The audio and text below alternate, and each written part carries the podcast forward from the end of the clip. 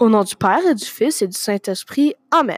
Le Seigneur, en début de cette année, je voudrais apprendre à faire mes multiplications de la bonne manière et persévérer au lieu d'attendre que la réponse sorte de ma tête.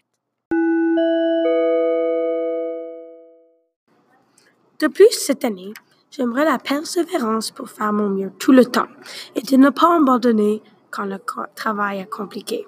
Au nom du Père et du Fils et du Saint-Esprit. Amen.